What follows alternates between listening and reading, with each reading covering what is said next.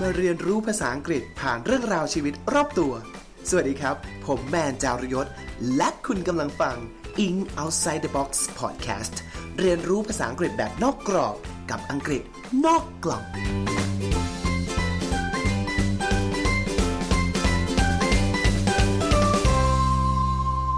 สวัสดีครับ ขอต้อนรับทุกท่านนะเข้าสู่รายการ In Outside the Box Podcast ภาษาอังกฤษนอกกล่องครับผม รายการที่พาท่านไปเรียนรู้ภาษาอังกฤษ ผ่านเรื่องราวชีวิตรอบตัวครับผม ท่านผู้ฟังครับ ผมเชื่อว่าหลาย ๆ ท่านคงจะรู้จักชื่อเมืองชื่อรัฐ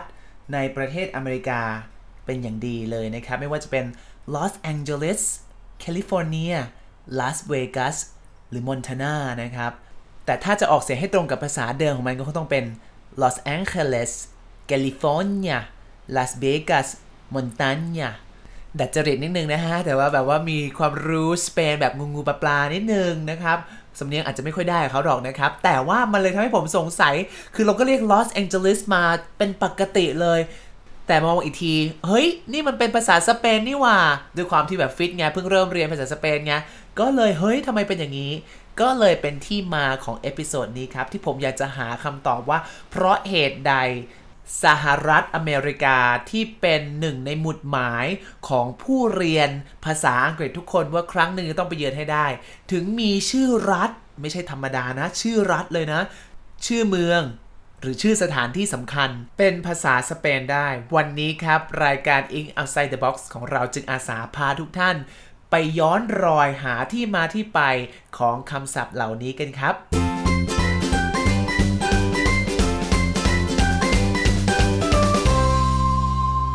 ท่านผู้ฟังครับ ขอออกตัวก่อนเลยว่าตอนแรกก็ทำเนื้อหา episode นี้มาก็กะว่าจะพูดให้มันจบใน episode นี้นะ ปรากฏว่าเตรียมไปเตรียมมาอ้าวไม่ไหว มันยาวเหลือเกินนะฮะ ก็เลยต้องหั่นออกเป็น 2 part ด้วยกันเพราะใน episode นี้จะมี 2 วันติดนะครับ ที่จะบอกเล่า part 1และ part 2เกี่ยวกับเรื่องราวทำไมชื่อสถานที่ชื่อเมืองชื่อรัฐในอเมริกา ที่ใช้ภาษาอังกฤษเป็นภาษาแม่ ถึงมีภาษาสเปนอยู่ในนั้นได้นะ ถ้าให้คำตอบแบบสั้นๆ กระชับสักถ้าใครขี้เกียจฟังนะครับ ก็คือว่าสเปนเคยครอบครองพื้นที่บางส่วนในสหรัฐอเมริกานั่นเองครับ แต่ว่าขึ้นชื่อว่า Eng Outside the Box เนอะจะมาเล่าแค่นี้ สรุปแค่นี้ไม่มีศัพท์มาฝากก็คงจะเสียชื่อนะครับท่านผู้ฟังวันนี้ครับผมเลยอยากจะพาท่านผู้ฟังนะครับ ย้อนกลับไปในยุคศตวรรษที่ 14 กันเลยครับ โดยที่ผมจะแบ่งเนื้อหาออกเป็น 3 ส่วนนะจะได้เข้าใจง่ายๆครับผม ส่วนที่หนึ่งเลยเราจะมาพูดคุยกันถึงเรื่องราวของคริสโตเฟอร์โคลัมบัสผู้ซึ่งค้นพบโลกใบใหม่และเปลี่ยนแปลง เรียกว่าเทรนในยุคนั้นไปเลยนับแต่นั้นเป็นต้นมานะฮะ ใครที่คุ้นเคยชื่อนี้ เดี๋ยวเราจะมาพูดคุยกันครับ แล้วก็ตอนที่ 2 ครับ The Age of Discovery ยุคสมัยแห่งการค้นพบนะฮะ ที่เรียกได้ว่านำเทรนด์ของ colonization ทำให้มาค้นพบอเมริกาเหนือจนกลับกลายมาเป็นสหรัฐอเมริกาในทุกวันนี้นะครับ แล้วเนื้อหาในส่วนที่ 3 นะครับ ก็จะไปดูว่ามีสถานที่อะไรบ้างที่ในอเมริกา เราออกเสียงแบบอังกฤษจนคุ้นจนลืมไปว่ามันเป็นภาษาสเปนหรือภาษาอื่นๆนะครับผม และท่านผู้ฟังครับ เราจะมาคุยกันเรื่องนี้ไม่ได้ ถ้าไม่กล่าวถึงบุคคลคนหนึ่งนะครับ ที่มีอิทธิพลมาก ๆ ทางประวัติศาสตร์เลยนั่นก็คือคริสโตเฟอร์โคลัมบัสวันนี้ผมจะพาท่านผู้ฟังไปพูดคุยเกี่ยวกับเรื่องราวของคนคนนี้กันครับ ก่อนอื่นเนี่ยท่านผู้ฟังต้องเข้าใจกันก่อนว่าคำว่า discover แปลว่าค้นพบนะครับ discover เนี่ยพบอะไรใครพบเหรอ พบของใคร เราต่างก็เคยได้ยินกันมาว่าคริสโตเฟอร์โคลัมบัสเนี่ยเป็นผู้ที่ค้นพบทวีปอเมริกาเนอะ แต่ทุกคนสงสัยเหมือนผมไหมครับว่า อ้าวทวีปอเมริกามันก็ตั้งอยู่ตรงนั้นตั้งแต่ไหนแต่ไรแล้วมั้ยมีชาวแบบ native พื้นเมืองที่อยู่ตรงนั้นนะแบบว่าทำไมถึงบอกว่าคริสโตเฟอร์เป็นคนค้นพบคนแรกคือแบบตัดภาพมาที่ชาวอเมริกันก็แบบ hello ให้เกียรติกูด้วยกูอยู่ในเกาะนี้ไปเป็นหมื่นหมื่นปีแล้วนะ ก็คือว่าอีกคำว่า discover เนี่ย เรากำลังมองผ่านมุมมองของ พวกคนขาวหรือคนยุโรปนะครับ เราเรียกคำคำนี้เป็นคำศัพท์เก๋ๆว่า Eurocentricism นะครับ เป็นคำศัพท์ยากๆ แต่ว่าผมว่าไม่ยากเกินไปเพราะมันเข้าใจง่าย มันคือ Euro ก็คือยุโรป ชาวยุโรเปียนนะฮะ ซึ่งเป็นพวกคนขาวพวกคนฝรั่งเศส อังกฤษ สเปน คนแถบยุโรปนะครับฝั่งตะวันตกนั่นเองนะฮะ เพราะฉะนั้นการเคลมว่าการค้นพบอเมริกาเนี้ย มันคือการค้นพบต่อกลุ่มของพวกคนขาวครับ คนขาวในยุคนั้นเนี่ยก็มองว่าตัวเองแบบเลิศเลอ perfect สูงส่งมาก มีความรู้ฉลาดมากครับ และความเชื่อในคนยุคนั้นเนี่ยเขาก็มองว่าเฮ้ยโลกมีแค่ 3มีแค่ 3 ทวีปเท่านั้นนักทำแผนที่ในยุคนั้นก็บอกว่าอ๋อมันมีเอเชียนะ มันมียุโรปของเราแล้วมันมีแอฟริกานะ ก็ด้วยแอฟริกามันอยู่ใต้ใช่ไหมครับ มันอยู่ใต้กับยุโรปมันก็เป็นไปได้ที่เราจะรู้จักกันนะเขาก็มองว่ามันมีแค่ 3 เท่านั้นแหละ จนกระทั่งคุณคริสโตเฟอร์โคลัมบัสของเรานี่ครับ ไปค้นพบมันก็เลยเป็นการปลุกกระแสว่า เฮ้ยแก มันมีแผ่นดินใหม่เกิดขึ้นว่าเขามันต้องฮือฮาขนาดไหนนึกภาพครับ ถ้าเกิดวันดีคืนดี มีคนแบบว่าถ่ายลง t ิ k t o k แชร์ลง Instagram แบบ Hello แอมเฮีฉันอยู่บนดาวอังคารอะไรเงี้ย ทุกคนก็คงจะตื่นเต้นนะ ถ้าเป็นสมัยนี้เราก็คงตื่นเต้นเลยแบบลุกคืออยากจะฉันอยากจะบินไปเที่ยวดาวอังคารบ้าง ยุคนั้นก็เช่นกันครับ หูการค้นพบนี่มันก็แบบว่าโด่งดังปึ้งปั้งในยุคสมัยนั้น นั่นแหละฮะ คือจุดเริ่มต้นของเรื่องราวทั้งปวงของเราครับ เราต้องมารู้จักกับคนคนนี้กันก่อนครับ คุณคริสโตเฟอร์โคลัมบัสของเราเนี่ย เป็นตัวละครหลักเลยนะครับ แต่ว่าก่อนจะไปเล่าเรื่องเขา ผมอยากให้ท่านผู้ฟังหลับตา และจินตนาการแผนที่โลกกันหน่อยนะครับ ด้วยส่วนตัวทำไมต้องเป็นกันนะเพราะว่าผมเนี่ยตกวิชาภูมิศาสตร์ตอนมัธยมเพิ่งมาเข้าใจตอนที่ไป backpack เป้เที่ยวเนี่ยถึงได้จำแผนที่โลกได้แต่ตอนมัธยมมันไม่เคยจำแผนที่โลกได้เลย รวมถึงแผนที่ประเทศไทยนะฮะไม่รู้ท่านผู้ฟังคนไหนเป็นเหมือนผมบ้าง เพราะฉะนั้นการเห็นภาพแผนที่นี้น่าจะช่วยให้เข้าใจเรื่องราวได้ง่ายขึ้นนะครับให้ทุกคนลองนึกภาพในหัวว่ามันมีตอนนี้มันมีแค่ 2 ทวีป ยุโรปอยู่ขวามือใช่ไหมครับ อเมริกาจะอยู่ซ้ายมือ ขั้นด้วยมหาสมุทรแอตแลนติกนะครับผมยุโรปก็จะอยู่ขวามือเนี่ยจะมีประเทศที่ติดริมทะเลอย่างสเปนโปรตุเกสฝรั่งเศสนะครับถ้าล่องเรือลงมาจากโปรตุเกสหรือสเปนอย่างเงี้ยฮะก็จะเจอกับทวีปแอฟริกาอยู่ข้างใต้เลย ทีนี้พอเลาะไปจากแอฟริกาไปทางขวามือก็จะเข้าสู่พวกอินเดียเอเชียนะครับผมฉะนั้น ก็เลยไม่แปลกว่าถ้าพวกนางจะแบบว่าโปรตุเกสสเปน ฝรั่งเศสเออจะแบบว่าทรงแสนยานุภาพด้านการเรือ ก็เพราะว่านางติดอยู่ทะเลนะครับโปรตุเกสสมัยนั้นเนี่ยก็รุ่งเรืองมากๆนะมีการแล่นเรือมาอายุทยาใช่ไหมมาท้าทองกีบม้ามารีกีมาอย่างเงี้ยนะฮะเพราะฉะนั้นก็จะดังมากเรื่องของการเดินเรือคริสโตเฟอร์โคลัมบัสของเราเนี่ยครับก็เกิดที่เมืองเจนัวนะครับเมืองเจนัวซึ่งปัจจุบันก็อยู่ในประเทศอิตาลีนะครับ เขาก็แบบว่าฉันทำอาชีพเป็นนักเดินเรือ แล้วนางก็ถูกคิงจอห์นแห่งโปรตุเกสเนี่ยโปรตุเกสโปรตุเกสนะฮะจ้างมานะครับ ในปี 1477 ช่วงประมาณศตวรรษที่ 14 เนอะะถูกจ้างมาเป็น merchant mariner ครับ merchant มันก็คือพ่อค้านะครับมาเป็นพ่อค้าเดินเรือครับ วันดีคืนดีก็ทำไมฮะ แล่นลัดเลาะลงมาทางใต้แอฟริกา เลาะไปเลาะมาก็ไปโผล่อินเดีย อุ้ยนางก็ตกใจกันใหญ่ เฮ้ย แล่นลงมาก็ไปถึงเอเชียได้แล้วเหรอเนี่ยไปถึงอินเดียได้แล้วเนี่ยนะครับต้องเข้าใจว่าในยุคนั้นเนอะสิ่งที่ดัง ๆ มาก ๆ เลยจุดขายก็มีหลายอย่างของการค้าขายเนอะอย่างเรื่องสไปซ์เครื่องเทศอย่างเงี้ยก็เป็นเป็นเป็นของดีของเด่นของอินเดียของเอเชียเราเลยนะครับผมทีนี้ก็ทำให้เกิดการค้ารุ่งเรืองมากคือจึ้งคือเลิศนะครับ ก็มีกลุ่มนักปราชญ์กลุ่มหนึ่งครับเขาก็เริ่มเชื่อแล้วว่าเฮ้ย หรือความจริงแล้วโลกมันจะเล็กกว่า ความเชื่อเดิมๆที่ฉันเคยเชื่อมา อย่างเราอาจจะทราบกันนี้ว่าคนยุคก่อนคิดว่าโลกแบนครับ แต่ว่าก็ตั้งแต่สมัยอริสโตเติลมาเราก็รู้แล้วว่าโลกกลมทีนี้เขาก็คิดว่าโลกมันใหญ่ จนกระทั่งมันปาลัดเลาะแอฟริกา ก็รู้สึกว่าเฮ้ยจริงๆโลกมันอาจจะเล็กลงก็ได้ ท่านทุกคนต้องเข้าใจแบบก็เรียกอะไร mindset ความเข้าใจโลกของคนยุคนั้นนะว่ามันมีอยู่ 3 ทวีปใช่ไหม เอายุโรปเป็นศูนย์กลาง Eurocentrism ยุโรปตั้งเป็นตรงกลางฉันยิ่งใหญ่สุดฉันรอดสุด ข้างใต้ฉันคือแอฟริกา เขาก็เลยคิดว่า เฮ้ย พอโลกมันกลมถ้าเกิดฉันแทนที่เดินเรือลงไปทางใต้ของแอฟริกาเนี่ยฉันเดินเรือไปทางซ้ายดีเปล่าวะไปทางซ้ายพอโลกมันกลมมันอาจจะพาไปมันจบเอเชียก็เป็นได้ไปเจอญี่ปุ่งญี่ปุ่นจีนก็เป็นได้ เท่านั้นแหละฮะความเชื่อนี้มันก็ดังแบบว่าเป็น popular trend ขึ้นมาในหมู่หมู่ผู้มีความรู้นักปราชญ์ scholars ต่างๆนะครับเขาก็เชื่อกันแบบนั้น จนกระทั่งความรู้เนี้ยมันส่งต่อมาให้คริสโตเฟอร์โคลัมบัสนักเดินเรือของเรา ทีนี้ความปังของยุคนั้นครับท่านผู้ฟัง มันมี printing press invention คือนวัตกรรมด้านการสื่อสิ่งพิมพ์การพิมพ์หนังสือครับ ถ้าถ้าเกิดใครเรียนสังคมตอนมัธยมน่าจะคุ้นคุ้นชื่อนี้ใช่ไหมโยฮันเนสกูเทนเบิร์กนะครับ ซึ่งอีนวัตกรรมนี้ขอเม้าท์นอกเรื่องนิดนึงเขาเชื่อว่ามันเป็นหนึ่งในนวัตกรรมเปลี่ยนโลกพลิกความฉลาดของชาวยุโรปไปเลยครับ ต้องนึกภาพในสมัยนั้นนะหนังสือมันต้องคัดด้วยมือใช่ปะการมีนวัตกรรมการพิมพ์เนี่ยมันทำให้เราไม่ต้องมานั่งคัดหนังสือด้วยมือทีละเล่มอีกต่อไป ทุกคนเข้าถึงไบเบิลได้จากที่ทำไมฮะ เมื่อก่อนต้องผ่านนักบวชเพื่อจะอ่านไบเบิลขอหลวงพี่ฮะฉันอยากจะอ่านไบเบิลขอฉันอ่านไบเบิลได้ไหมฮะก็ต้องเดินทางมาที่โบสถ์ใช่ไหมครับซึ่งตรงนี้มันก็ย้อนกลับไปถึงเป็น basic ความรู้ของคนยุโรปนะครับ ว่ายุคนั้นก็คือเป็นยุคมืดนะคำว่ามืดในที่นี้ก็คือ มืดทางสติปัญญา เพราะว่าศาสนาจักรครอบงำวิธีคิดการมองโลกของคนยุคกลางเอาไว้นั่นเองนะครับ พอมันมีเครื่องพิมพ์นี้ขึ้นมา มันก็เป็นการปลดแอก ปฏิวัติความรู้ส่งต่อความรู้ได้มหาศาลครับผม มันคือการปฏิวัติข้อมูลข่าวสารเลยครับ ถ้าเปรียบเทียบไปอะนางอาจจะเป็นแบบ Google Facebook ในยุคปัจจุบันเลยก็ได้ยิ่งใหญ่แบบนั้นเลยนะฮะในยุคนั้นนะครับ กลับมาที่เรื่องของเรากันต่อครับ เมื่อมีเทคโนโลยีนี้ปุ๊บ โอ้เขาก็ถกเถียงกันในแบบว่ากลุ่มนักปราชญ์ก็ตีพิมพ์ความคิดนี้ออกมา จนกระทั่งหนังสือเล่มนี้มันไปถึงมือของคริสโตเฟอร์ของโคลัมบัสของเรานางก็เปิดอ่านอ่านอ่านอ่านอ่าน โอ้โห ทฤษฎีโลกเล็กนี้นางก็แบบกรูรวยแน่แน่ฉันต้องเล่นไปทางลัดเล่นเรือไปทางลัดดีกว่า มันจะได้ใกล้จะไปขายของมันจะขายได้เร็วขึ้นซื้อได้เร็วขึ้นรวย เราจะรวย ทีนี้ครั้นจะออกเดินทางไปก็แบบมันต้องใช้เงิน ก็จะไปหาใครดีก็เลยไปหาสปอนเซอร์เงินนะฮะจาก King John แห่งโปรตุเกสที่เป็นนายจ้างของนางในยุคนั้นนะฮะ ว่าแบบโอ้ยท่านครับช่วย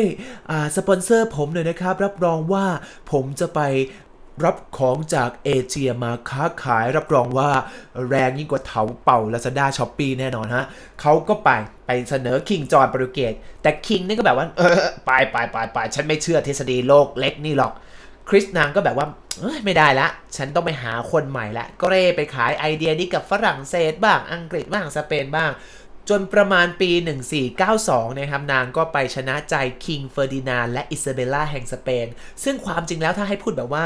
historically accurate นะครับ ให้เป๊ะตามประวัติศาสตร์เนี่ย ยุคนั้นมันยังไม่มีหรอกครับ สเปน มันยังไม่มีหรอกฝรั่งเศสอะ มันจะเป็นอาณาจักรแบ่งๆกันไป เพราะฉะนั้นก็คือคิงกับควีนแห่งอาณาจักรคาสติลนั่นเองครับ แต่ถ้าเพื่อให้เข้าใจง่ายๆ เราก็เรียกเป็นสเปนไปแล้วกันเนอะจะได้เห็นภาพหน่อยนะครับ ทีนี้ นางก็ไปชนะใจครับ ได้สปอนเซอร์นะ ให้ไป discover เส้นทางใหม่ในการเดินทางสู่เอเชียนะครับผม สังเกตว่าผมใช้คำว่าเอเชียหรืออินเดียนะครับ เพราะว่าคนสมัยก่อนนะคำว่าอินเดียหมายถึงเอเชียนั่นเองนะครับ King กับ Queen ก็เห็นแล้ว อืมจะจะต้องใช้ไอ้คริสโตเฟอร์โคลัมบัสเป็นเครื่องมือในการแบบว่าสร้างความร่ำรวยแข่งกับอีอาณาจักรโปรตุเกสตรงนั้นให้ได้แน่ๆนะครับ ก็เลย อนุญาตออกเงินให้คริสโตเฟอร์โคลัมบัสของเราออกเดินทางไป discover เส้นทางใหม่นะครับ การเดินทางอย่างนี้เราใช้ศัพท์ภาษาอังกฤษว่า voyage voyage หรือ expedition expedition ครับ คือการออกสำรวจครับ เมื่อได้ไฟเขียวจาก King กับ Queen แบบนี้คริสโตเฟอร์โคลัมบัสก็เลยครับ voyage expedition กันเลยนะครับ เรียกว่านะฮะคริสโตเฟอร์นางเนี่ยเป็นชาวเจนัว มาทำงานที่โปรตุเกสแล้วก็ได้ผู้ใหญ่ใจดีจากสเปนคาสติลสนับสนุนนะฮะ เรียกว่านี่เขาเรียกว่าย้ายประเทศแล้วได้งานอย่างแท้จริงเลยนะเนี่ยฮะโอเคครับท่านผู้ฟัง เรื่องมันกำลังจะเริ่มขึ้นแล้วครับ นางก็แล่นเรือออกไป3ลำด้วยกันครับ แล่นไปเป็นเวลาสักพักใหญ่จนกระทั่งแบบเเห็นเกาะไหวๆอยู่ นางก็แบบเฮ้ยแผ่นดินแผ่นดินนางก็ขึ้นไปเลยครับ แล้วก็ไปบนเกาะแล้วก็ฮูเร่ใหญ่เลยลงมาแล้วมาถึงแล้วเว้ยที่นี่คือแผ่นดินแห่งสเปน แล้วก็ปักธงลงไปบนเกาะที่นางได้ไปเทียบเรือแล่นเรือไปเลยนะครับเกาะแรก แต่ประเด็นคือมันไม่ใช่เกาะเปล่าไงท่านผู้ฟังครับ มันก็คือมีชาวบ้านชาวนาชาวช่องเขาก็ใช้ชีวิตอยู่บนนั้นอยู่ทำไร่ไถนาใช้ชีวิตกันไปนะฮะก็แบบเอ๊ะ ใครนะมาเอะอะมาเถิงอะไรแถวนี้ ก็เดินไปดูนะก็เห็นแบบว่า ชายผิวขาว ร่างสูงโปร่งมาอะไรมากระโดดอบเอะอะมาเถิงอะไรอย่างนี้นะครับ นางก็มาเจอกันปะกันระหว่าง native people ครับ คือคนในท้องถิ่นท้องที่เดิมนั้นบนเกาะนั้น กับชาวยูโรเปียนแปลกหน้าครับ เมื่อเห็นดังนั้นคริสโตเฟอร์โคลัมบัสก็เลยเรียกคนกลุ่มนี้ว่า Indian people ครับ เพราะว่าคิดว่าตัวเองแล่นมาถึงญี่ปุ่นเรียบร้อยแล้วนะครับผมเมื่อสมัยนั้นอย่างที่บอกไปว่า อินเดียนเป็นคำเรียกคนเอเชียเหมารวมในยุคนั้นครับ เพราะว่าอย่างที่บอก concept เรื่องของการแบ่งชาติแบ่งเชื้อชาติในยุคนั้นมันยังไม่เท่าไหร่นะฮะเล่ามาถึงตรงนี้แล้วทำให้ผมเห็นอย่างหนึ่งครับคุณฟังว่าในยุคนั้นขนาดเป็นยุคที่ประมาณสักศตวรรษที่45 skill การทำแผนที่ของคนยุคนั้นก็ไม่ธรรมดานะเพราะรู้จักญี่ปุ่นต่าง ๆทำแผนที่มีญี่ปุ่นมีจีน อยู่นั้นแล้วถ้าเกิดใครสนใจไปหาวิกิพีเดียเพิ่มได้นะครับ คนที่เขาทำแผนที่ในยุคนั้นมีเรียบร้อยแล้วนะเพราะฉะนั้นคริสโตเฟอร์โคลัมบัสเนี่ยก็เดินทางอยู่ดีไม่ใช่แบบเดินทางจับยามสามตาเดินทางมาเอง นางก็อ้างอิงจากคนทำแผนที่ในยุคนั้นเนี่ยแหละครับผมอะละตัดภาพกลับมาของเราก็คือทำไมฮะคน native ก็เดินมาดูนะใครนะ voyage expedition มาถึงที่นี่ อยู่ดีก็มาปักธงบอกว่านี่เป็นสถานที่กูนะก็เดินมา ชาวท้องถิ่นเนทีฟเหล่านี้ครับไม่เคยเห็นคนขาวมาก่อนคิดว่าเป็นพระเจ้า เอาดอกไม้ผลหมากรากไม้มาต้อนรับขับสู้เป็นแขกอย่างดี นางก็เทรดกันครับผมแลกเปลี่ยนกันเอาสิ่งของมีค่าประจำท้องถิ่นนะครับ มาให้นะฮะโคลัมบัสนางก็เอาทองเอาอะไรกลับไปเพื่อเป็นหลักฐานเนี่ยจะแบบว่าสมัยก่อนจะแบบว่า ฉันถ่ายรูปแท็กลง IG Story มันก็ไม่มี ก็เลยบอกว่าฉันทำไงดีวะให้ให้คนรู้ว่าฉันมาถึงดินแดนใหม่เรียบร้อยแล้วเนี่ย ก็เลยเอาของจากท้องถิ่นจากซึ่งผมพูดไปหลายครั้งนะครับ ก็คือคำว่า native ครับ native เป็น adjective แปลว่าคนสัตว์สิ่งของนะครับ ที่มี origin จากสถานที่ตรงนั้น อย่างเช่นผมเป็น native Thai speaker ก็คือเป็นคนที่พูดภาษาไทยนะครับเป็นชาวไทยเลยนะครับ หรือ uh, these plants are native to North America ต้นไม้เหล่านี้เนี่ยนะมันเป็น ต้นไม้พื้นถิ่นของอเมริกาเหนือนะครับ อีกคำหนึ่งท่านผู้ฟังใช้ได้คำว่า indigenous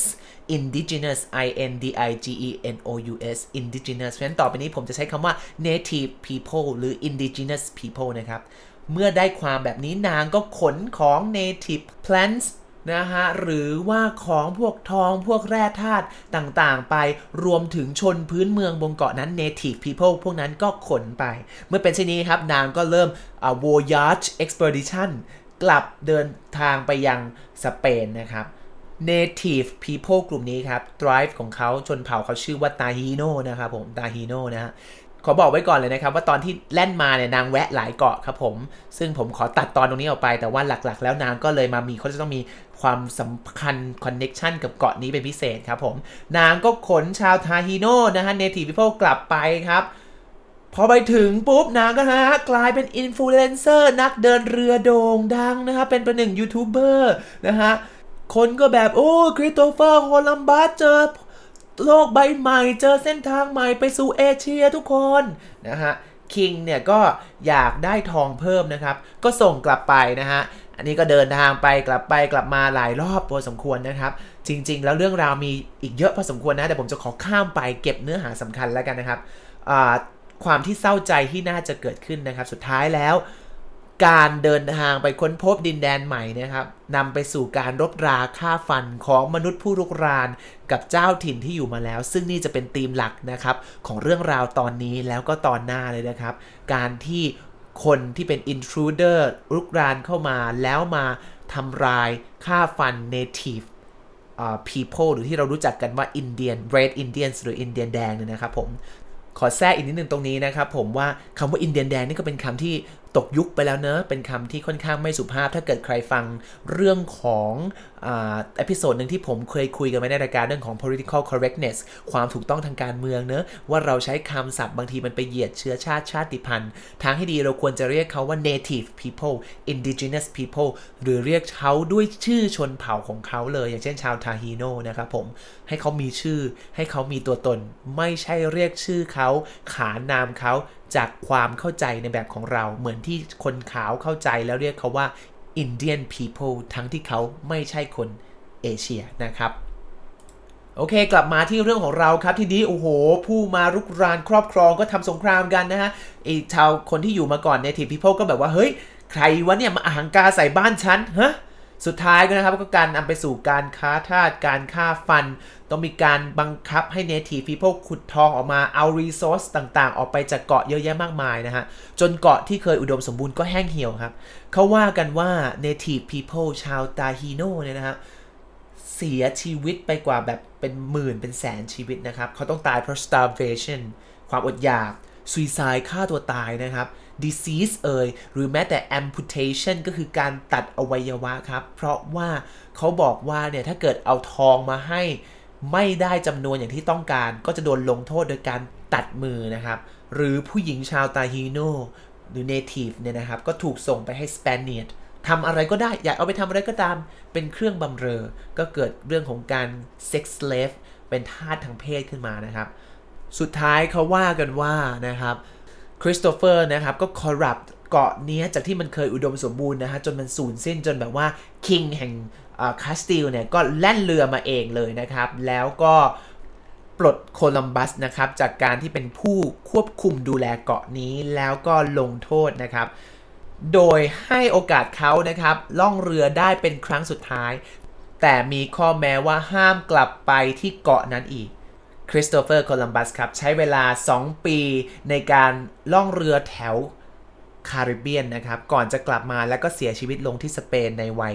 54 ปีนะครับ และท้ายสุดครับ ประชากรเผ่าตาฮิโนเนี่ยก็ลดลงเรื่อยๆ หลังจากการมาถึงของโคลัมบัสครับ จนในที่สุดก็สูญสิ้นไปจากโรคระบาดที่ชาวยุโรปนำมาให้ครับผมจนไม่มีชาวตาฮิโนทริฟเหลืออีกต่อไป และหลังจากนี้ครับท่านผู้ฟังโลกฝั่งตะวันตกกำลังจะเจอการเปลี่ยนแปลงครั้งยิ่งใหญ่อีกครั้งหนึ่งครับ จากเรื่องราวที่ผมเล่าเกี่ยวกับคริสโตเฟอร์โคลัมบัสให้ท่านผู้ฟังได้ฟังไปในวันนี้นะฮะ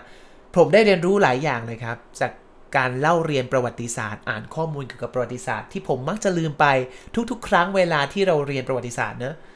ผมได้เรียนรู้ว่าคริสโตเฟอร์โคลัมบัสเนี่ยไม่ใช่ผู้ค้นพบทวีปอเมริกาที่เราเข้าใจกันเเกาะที่เขาไปนะครับ ชื่อว่าฮิสปานโยลาและแถบที่เขาได้แล่นเรือไปก็คือแถวหมู่เกาะแคริบเบียนนะครับ ซึ่งอยู่แถวแถบอเมริกากลางนะครับ แต่บางคนก็บอกว่าในรอบที่ 4 เนี่ย เขาได้เดินทางไปถึง mainland อเมริกาเลยนะครับท่านผู้ฟังครับ สิ่งหนึ่งที่ผมอยากจะเคลียร์ให้เข้าใจกันก่อน เวลาที่ผมเคลียร์อะไรพวกนี้นะ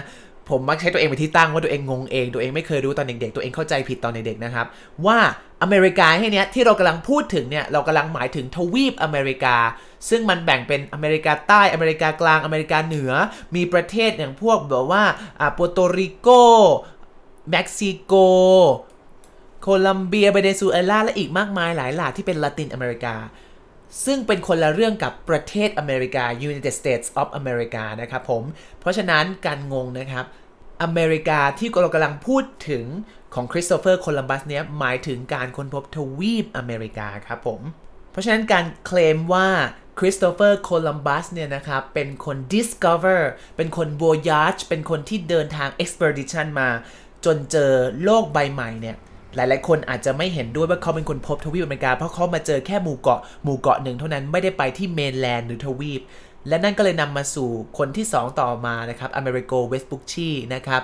ที่เขาเป็นคนเดินเรือมาจนเจอทวีปอเมริกาที่แท้จริงทำให้ชื่อของเขาเนี่ยกลายมาเป็นชื่อเรียกทวีปอเมริกา ในขณะที่คริสโตเฟอร์โคลัมบัสเป็นคนแรกที่นำเทรนแห่งการมาสำรวจโลกใบใหม่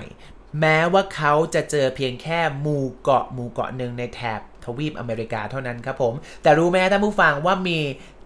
ประเทศอเมริกาเนี่ยก็มีวันเฉลิมฉลองวันคริสโตเฟอร์ Day ด้วยนะ เพราะว่าเชื่อว่าเขาคนพบอเมริกา แต่ก็เป็นเป็นสิ่งที่กำลังถกเถียงกันอยู่เหมือนกันนะครับ ว่าความจริงแล้ววันที่ 12 ตุลาคมอันเป็นวัน Columbus Day เนี่ยนะฮะ บางคนเขาบอก เฮ้ย ไม่จริงอะ่ะ มันไม่ควรจะเป็นอย่างนี้ เราควรจะเปลี่ยนชื่อเป็น Native American Day เป็นวันของชาวพื้นเมืองดีกว่า เป็น Indigenous Peoples Day เป็นวันของชาวพื้นเมืองที่เราควรจะ celebrate ความหลากหลายทางวัฒนธรรม เพราะว่าชาวพื้นเมืองเนี่ยนะ โดนเข้ามายึดครองไป โดนทำลายเผ่าพันธุ์ไป ก็เป็นการถกเถียงอยู่ว่าคริสโตเฟอร์โคลัมบัสจริง ๆ แล้ว ไม่ใช่ฮีโร่ผู้ค้นพบแต่เป็นตัวร้ายในประวัติศาสตร์นี้หรือเปล่านะครับ และผมได้เรียนรู้ว่าประวัติศาสตร์เป็นเครื่องมือที่ใช้ถ่ายทอด เรื่องเล่า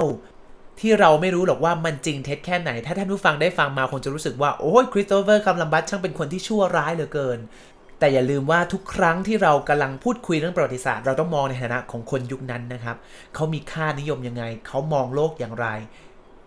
สมัยนั้นเทคโนโลยียังไม่เท่าสมัยนี้ครับ แม้แต่คริสเองเขาเดินทางตามแผนที่ของช่างทำเป็นที่ชื่อดังในยุคเหมือนกัน เขาไม่ได้คิดไปเองนะว่าเขาเขาแบบเดินทางมาเจอโลกใบใหม่ แต่เขาอ้างอิงจากแผนที่ในยุคของนักปราชญ์ในยุคนั้น ผู้ทำแผนที่ชื่อดังในยุคนั้น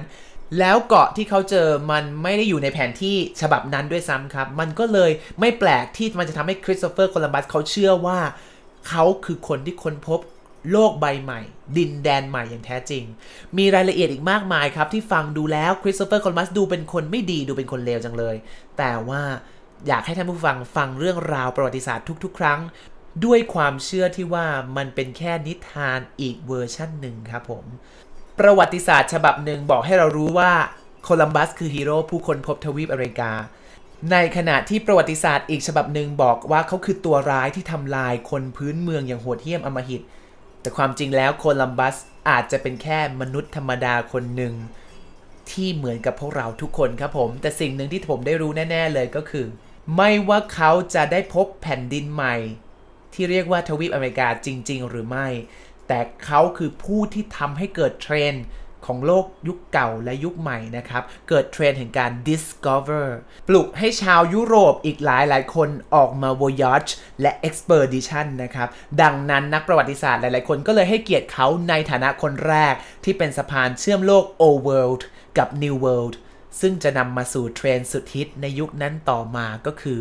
การเดินทางยึดครองโลกใบใหม่ และนี่คือ part แรกของ episode นี้ครับท่านผู้ฟังผมอยากจะขอทบทวนคำศัพท์ที่เราได้กันหน่อยใน episode นี้ครับคำที่ 1 ครับ discover discover แปลว่าค้นพบ เป็นคำนามคือ discovery eurocentricism eurocentricism คือการเอาชาวตะวันตก หรือชาวยุโรป เป็นศูนย์กลางในการมองทำความเข้าใจโลกครับ 3. การออกเดินทาง voyage voyage และออกเดินทางสำรวจ expedition expedition 4. ชาวพื้นเมือง เรียกว่า native people native people หรือ indigenous people indigenous people 5. ชนเผ่าครับ drive drive 6. merchant merchant แปลว่าพ่อค้า 7. starvation starvation แปลว่า การอดอยาก 8. suicide suicide แปลว่าฆ่าตัวตาย 9. amputation amputation แปลว่าการตัดแขนหรือขาให้ขาด และนี่คือเนื้อหาทั้งหมดใน part นี้ครับ และพบกับ part ต่อไป ซึ่งเป็นบทสรุปของเรื่องได้ว่า เหตุใดเรื่องราวที่เริ่มต้นมาจากคริสโตเฟอร์โคลัมบัส ถึงได้นำไปสู่สหรัฐอเมริกา ที่มีชื่อเมืองเป็นภาษาสเปนซ่อนอยู่ พบกันใหม่ในพาร์ทจบวันพรุ่งนี้สวัสดี สวัสดีครับ